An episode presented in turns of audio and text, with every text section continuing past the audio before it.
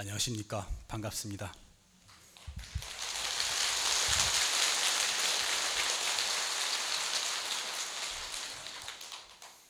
신수기도 기간이라던가 아니면 제가 법문을 잘해서 그런가 오늘 법당이 꽉꽉 차도록 많이 오셔서 참 마음이 흐뭇합니다.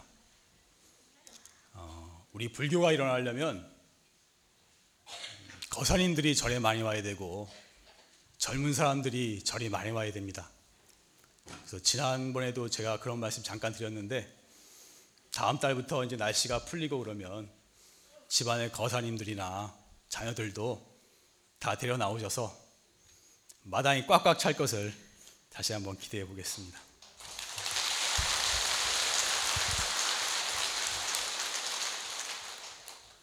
지금 신수기도 기간이라 어, 오늘은 기도에 대해서 좀 이야기를 하겠습니다.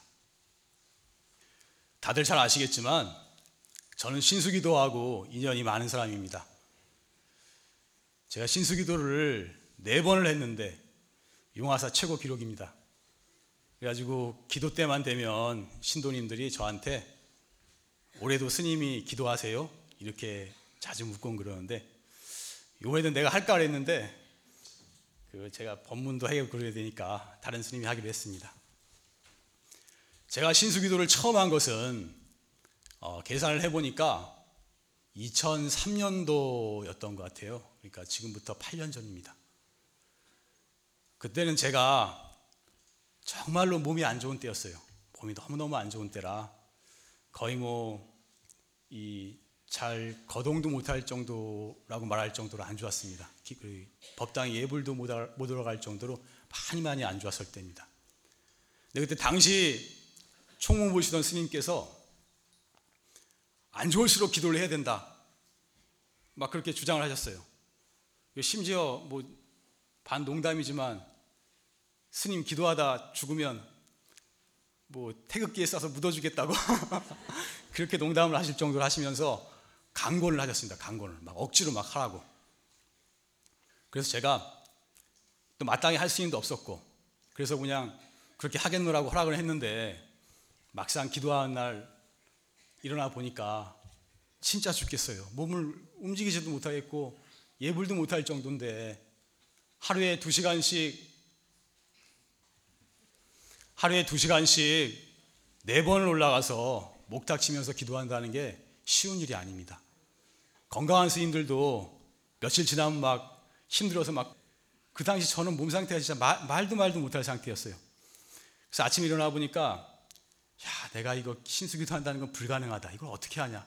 도저히 불가능하겠다. 그래서 다른 스님한테 가서 사정도 했습니다. 좀 해달라고. 근데 그 스님도 힘들어서 못하겠다 그러더라고. 그래서 내가 그때 기도 올라가기 전에 결심을 했습니다. 에이, 하다가 죽자. 하다가 쓰러지던가 하다가 죽자. 그런 심정으로 기도에 올라왔어요. 그때 올라왔는데 도저히 못할 것 같은데 하니까 어떻게 어떻게 하게 되더라고요. 또 아침 일어나면 아, 이 몸으로 어떻게 하나 도저히 못할 것 같은데 또 하니까 하게 되고 하게 되고 이렇게 넘어갔습니다. 제 그때 느낌에 뭔가 보이지는 않지만 누군가 도와주시는 듯했고 누군가 몸에 내 몸에 힘을 넣어 주시는 것 같은 그런 느낌을 많이 받았습니다. 그때 몸상으로는 도저히 불가능한데 기도를 마쳤습니다.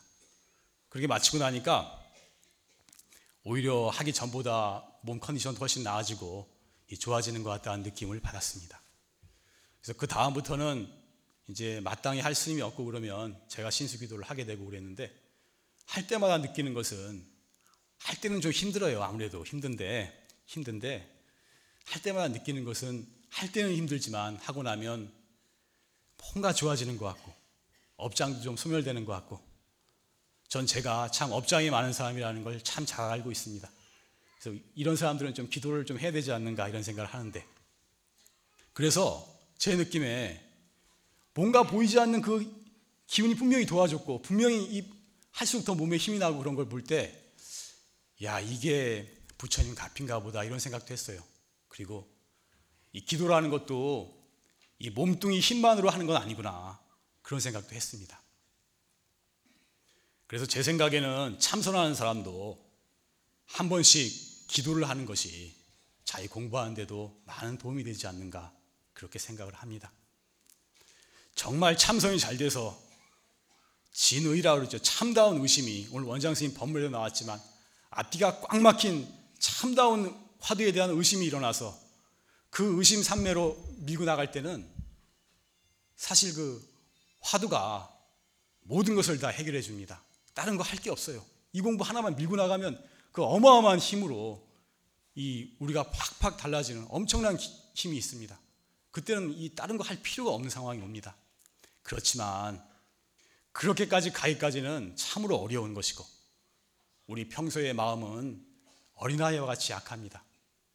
외부 경계를 보면 끊임없이 마음이 흔들리고 장애도 많고 그렇기 때문에 이런 장애를 이기고 신심을 내서 불보살님의 도움을 받으면서 우리가 계속해서 공부하고 나가는 데는 한 번씩 기도하는 것이 필요하지 않은가 저는 그렇게 생각을 합니다.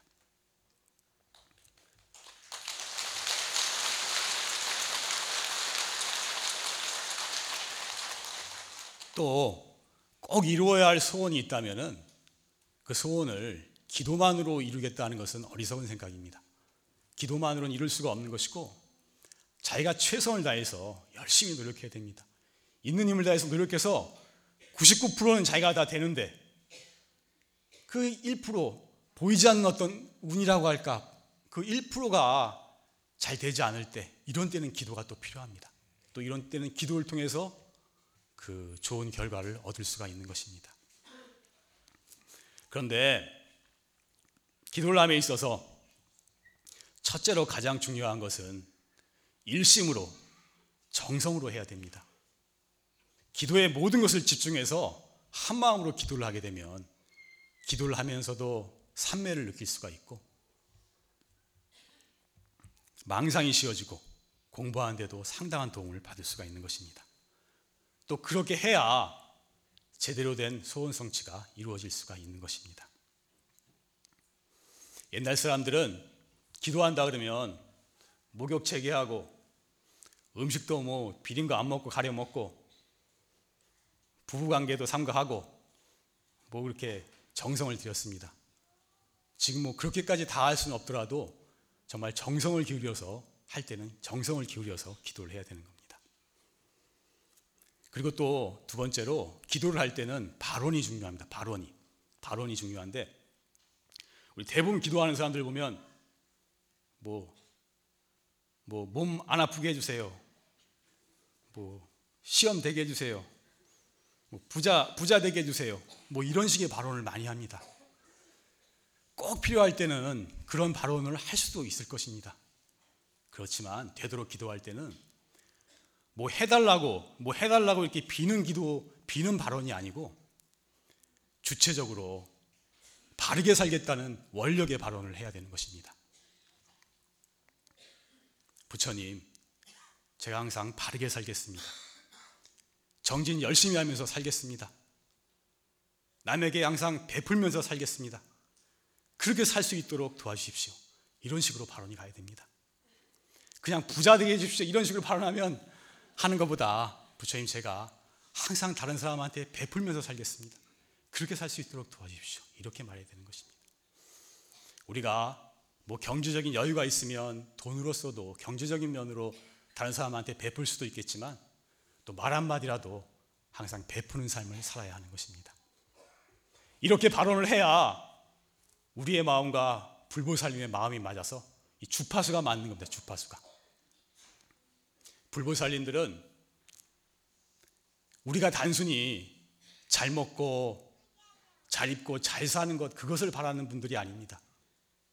불보살님이 원하는 뜻은 우리가 이 바르게 마음을 닦는 공부를 해서 정말 대자유를 얻는 그런 길을 가기를 원하시고 이 주위 사람들 어려운 사람들 보듬어 가면서 베풀면서 살기를 그렇기를 원하시는 것입니다. 단순히 잘 먹고 잘 살기를 바라는 분들이 아닙니다. 그래서 우리가 이런 발언이 있어야 불보살님하고 주파수가 맞고 진짜로 가피가 있고 소원이 이루어질 수가 있는 것입니다. 그래서 또 꼭 뭐, 꼭뭐 해주세요 기도할 때가 있어요. 그럴 때도 이 바른 원력을 덧붙여야 되는 겁니다. 예를 들어서 시험에 되게 해주세요. 이렇게 기도하는 것보다는 부처님 제가 이 시험에 되면은 어렵고 힘든 사람들, 약한 사람들 도우면서 살겠습니다. 제가 시험이 되면 부처님과 위하면서 살겠습니다. 뭐 이런 식으로 발언이 돼야 되는 것입니다. 아시겠죠?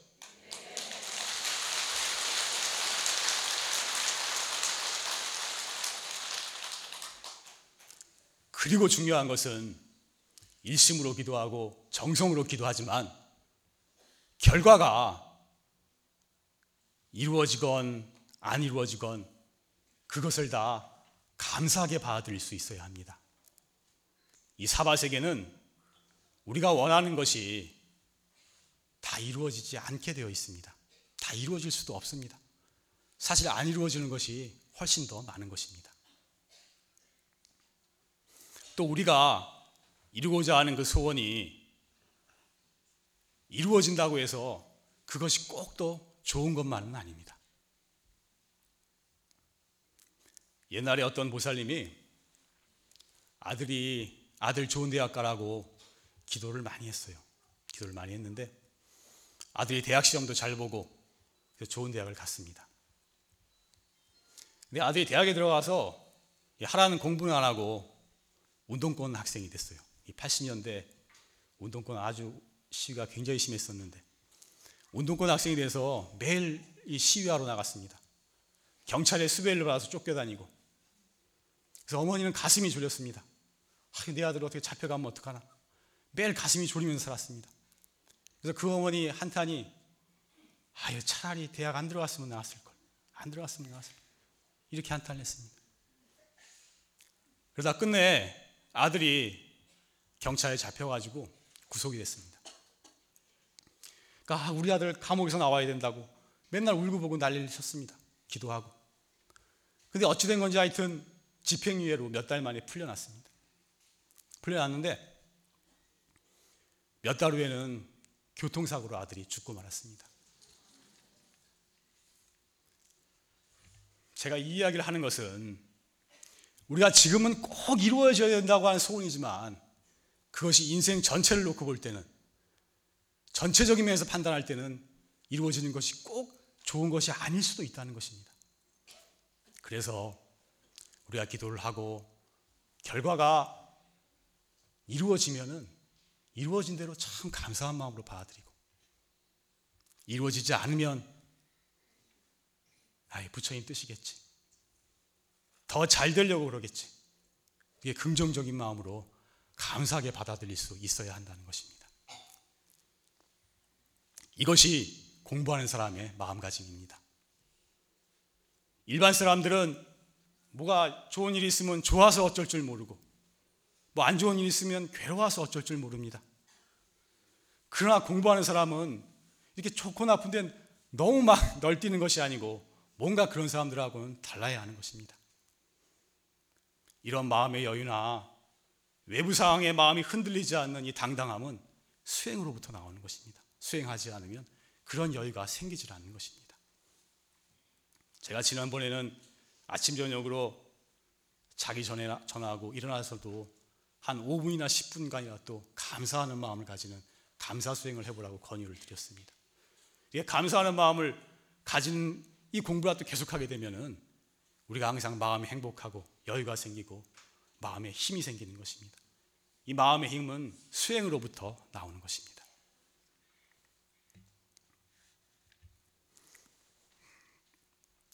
사실 소원이 이루어졌느냐, 이루어지지 않았느냐 하는 것은 어떻게 보면 크게 중요한 것이 아닙니다.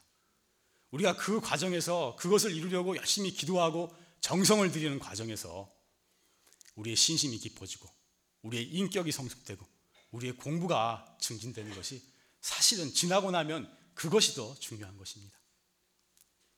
또 설사 소원이 이루어지지 않았다고 하더라도 그 정성이 어디 가지 않습니다.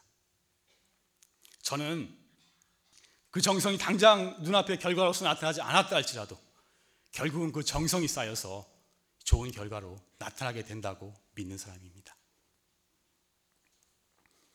옛날에 우리 어머니들은 정한수라 그래가지고 뭐 장독대 같은데 물 한 그릇 떠놓고 기도하고 빌고 그랬습니다. 그런데 그 정한수 떠놓고 빈 집에 집안이 결국에는 다 잘 됐다고 합니다. 왜냐?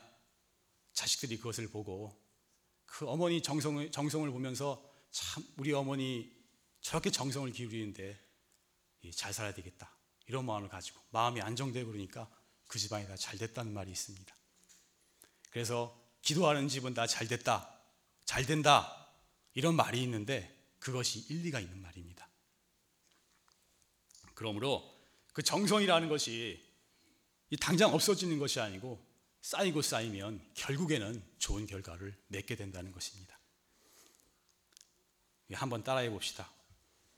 정성을 들이면 들인 만큼 결국에는 좋은 결과가 나타나게 된다. 이것을 믿어야 됩니다. 아, 이건 아니야.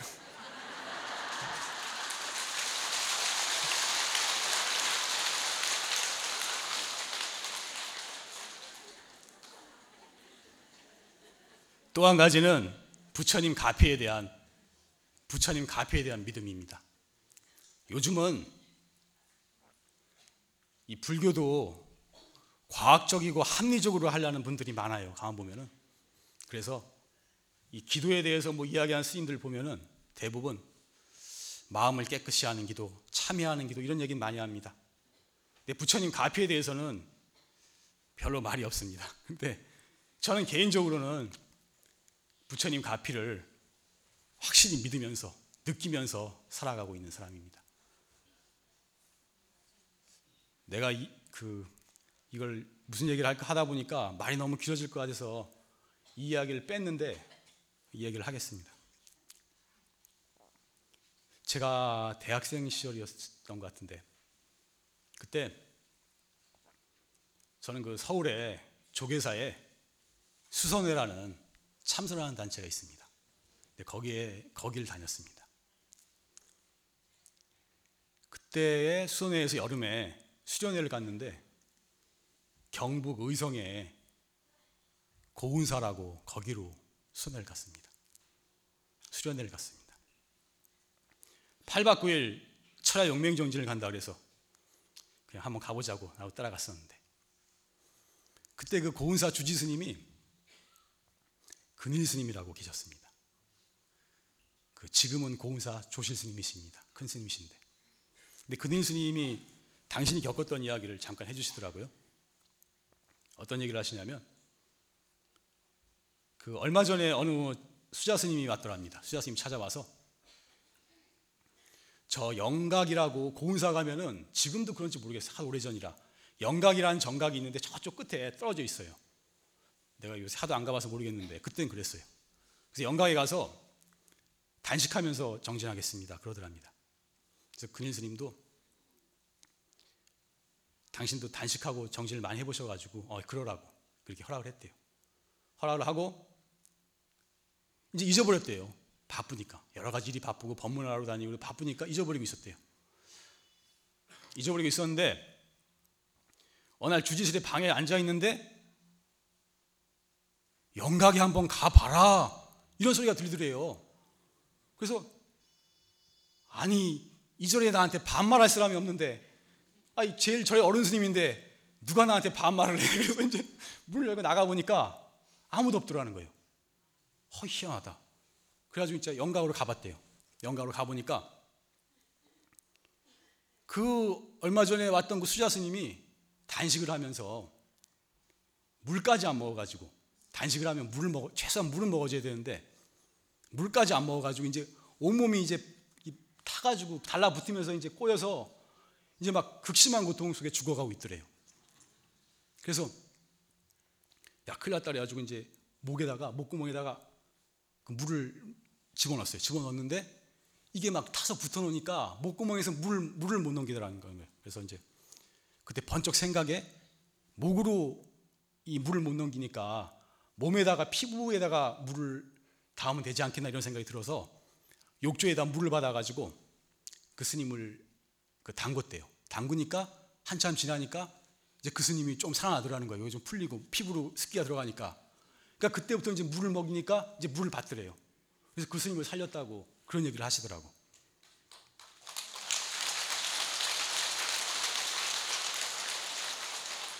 제가 이 얘기를 하는 것은 제가 그 얘기를 들으면서 느낌에 야 우리가 보이진 않지만 불보살님이 이 공부하는 사람, 수행하는 사람을 항상 지켜보고 계시고 도와주시려고 한다. 이런 걸 이런 생각을 했습니다.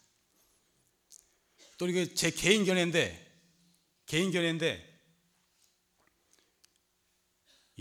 큰 스님한테 반말했으면 상당히 높은 분이에요.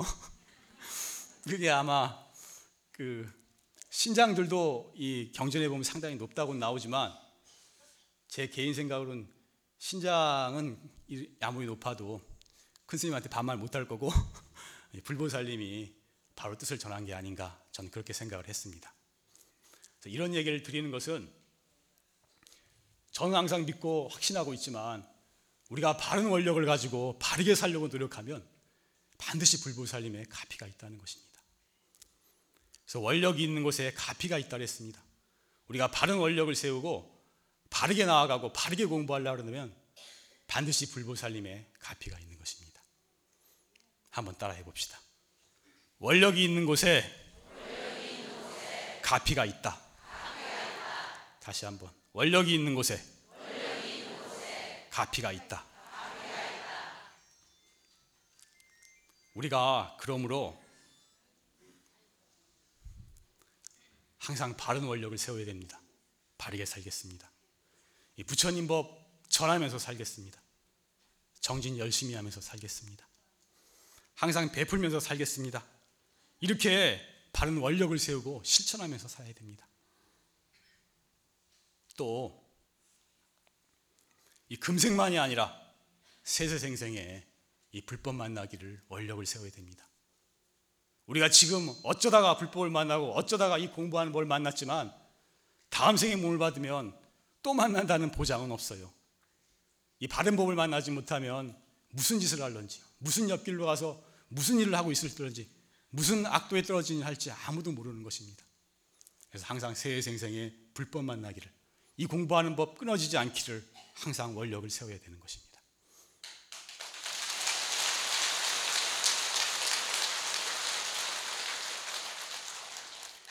저는 개인적으로 금생의 원력이 발심한 수자 스님들은 다 그런 원력을 갖고 있겠지만 화두를 타파해서 확철대오 해서 불법을 널리 전하고 우리 부처님 은혜를 갖고자 하는 그런 원력을 가지고 있습니다.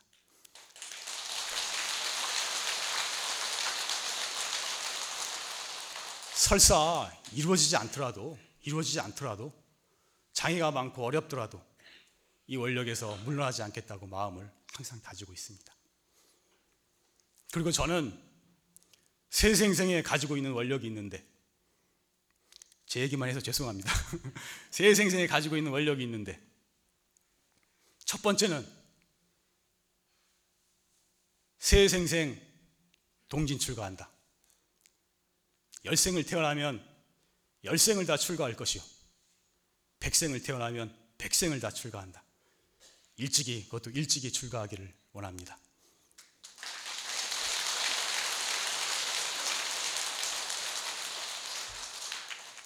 제가 이런 말씀 드리면 여러분들이 어떻게 받아들는지 모르겠는데 여러분들 결국에는 모두 다 출가합니다. 금생에는 금생에는 물론 어려울런지 몰라도 다음 생이 될지 삼생후가 될지 열생후가 될지 백생후가 될지 그건 모릅니다. 그렇지만 언젠가는 이 인연으로 다 출가하게 됩니다. 우리가 그 출가라는 것이 누가 뭐 강요해서 하는 것이 아닙니다. 우리가 살아서도 이 불법 만나서 좀 배우다 보면 야, 이, 이 공부가 참 대단한 공부구나 하고 느끼기는 좀 느끼실 겁니다. 그렇지만 죽고 나면 더더구나 느끼게 돼, 알게 됩니다. 이 불법이 참으로 위대한 법이고 이 공부하는 이 참선법이 정말 엄청난 법이라는 걸 더더욱 느끼시게 됩니다. 그래서 인연이 깊은 분들은 다 대부분 이 다음 생에 태어나면 출가하겠다고 원력을 세웁니다. 근데 원력을 세워도 다 되는 건 아니에요. 이, 이 몸뚱이를 받게 되면 또 쉽지 않습니다. 몸뚱이를 받게 되면 젊어서는 애욕에 끄달리게 돼 있고 불가피하게 돼 있어요 그렇게. 그리고 여러 가지 인연이 생기고 그래서 또 이게 실패하는 경우가 많습니다. 그럼 다시 후회를 하고 다시 더 큰 원력을 세워서 또 옵니다. 여러 생을 반복해서 결국은 출가하게 됩니다. 이 출가라는 것도 한 생만으로 이루어지는 것이 아니고 사실은 여러 생의 원력으로 이루어지는 것입니다. 두 번째, 두 번째 제가 가지고 있는 원력은 이런 말 해도 될지 모르겠는데 세생생 결혼하지 않는다.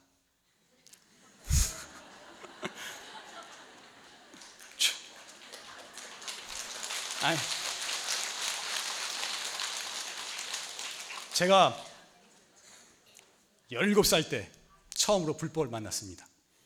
좀 남다른 인연으로 불법을 만났는데 그때 만나면서부터 그 저는 그 출가하는 길이 옳다는 생각은 들었습니다. 그런데 이제 확실하게 마음을 결정을 못했고 대학교 다니면서는 본격적으로 이 문제를 고민하기 시작했습니다. 본격적으로 고민을 했는데 다른 미련은 뭐, 뭐 별로 뭐 떨치고 가는데 어려움이 없겠더라고요. 뭐, 뭐 부모님도 그렇고 뭐 학교도 그렇고 뭐 거기 뭐, 뭐 사회에서 성공하고 돈 많이 벌고 뭐 출세하고 이런 것도 뭐 떨치고 가는 게 별로 어렵지 않을 것 같은데 아니 남자가 장가도 한번 못 가보고 출가하려니까 이게 너무 억울했어요 그때 그게 진짜 억울했어요 근데 그 미련 하나를 떨, 그 마지막 미련 하나를 떨치기가 그게 제일 어려웠습니다. 사실 그때 제일 어려웠어요. 그, 그래가지고 그래가지고 이 문제로 상당히 고민을 했습니다. 제가 고민을 했는데 많은 고민을 하다가 내린 결론이 뭐냐? 내가 진정으로 확철대화하기를 원하고 진실로 공부하려는 마음이 이 공부하려는 마음이 있으면 그쪽은 포기할 수밖에 없다. 이런 결론을 내렸습니다. 그래서 출가해서는 더 확실하게 이제 세생생 결혼하지 말고 이 청정한 출가 수행자의 길을 가겠다, 가야 되겠다 이런 원력을 가지게 됐습니다.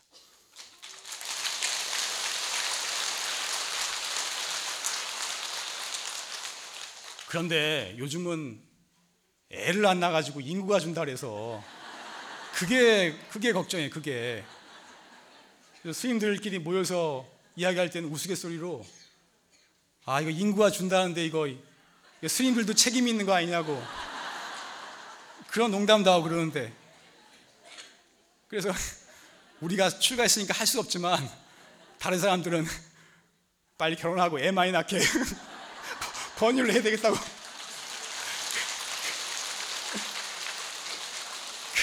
그런 말을 하고 그러는데 그래서 참 이 말을 할까 말까 제가 굉장히 망설였어요. 그러니까 이것은 제 개인적인 원이고 다른 사람들하고는 관계가 없는 겁니다. 그리고 세 번째 원력은 세 번째 원력은 세생생 화두하는 길 위에는 가지 않는다.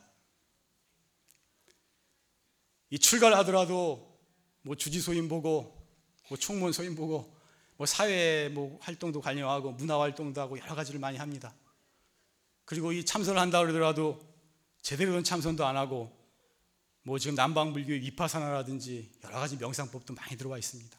여러 가지 하는 스님들이 많은데 오직 화두 구경의 깨달음에 이를 때까지 오직 화두하는 길만을 가겠다 이런 원력이 있습니다. 여기 화두하는 이 화두 참선법이 최상의 수행법이라는 것을 확신하고 있기 때문입니다. 우리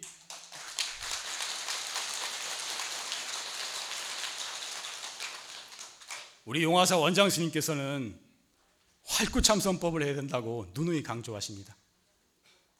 화두를 이론으로 따지고 해석하고 분별하는 것은 사구선이라고 하시고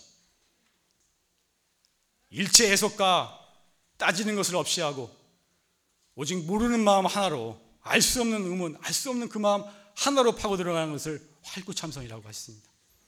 이 활구선이 가장 힘 있는 수행 방법이고 가장 최상의 수행 방법입니다. 전 이것을 확신하고 믿고 또 믿는 것입니다.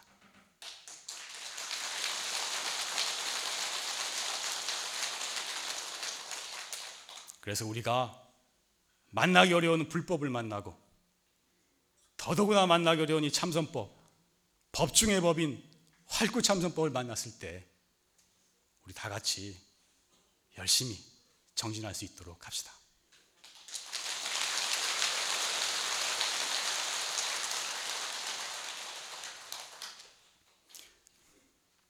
원컨대 오늘이 설법의 공덕이 일체에 두루 퍼져서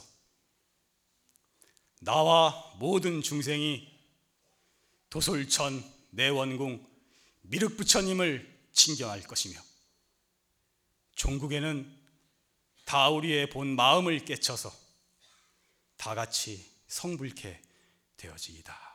성불하십시오.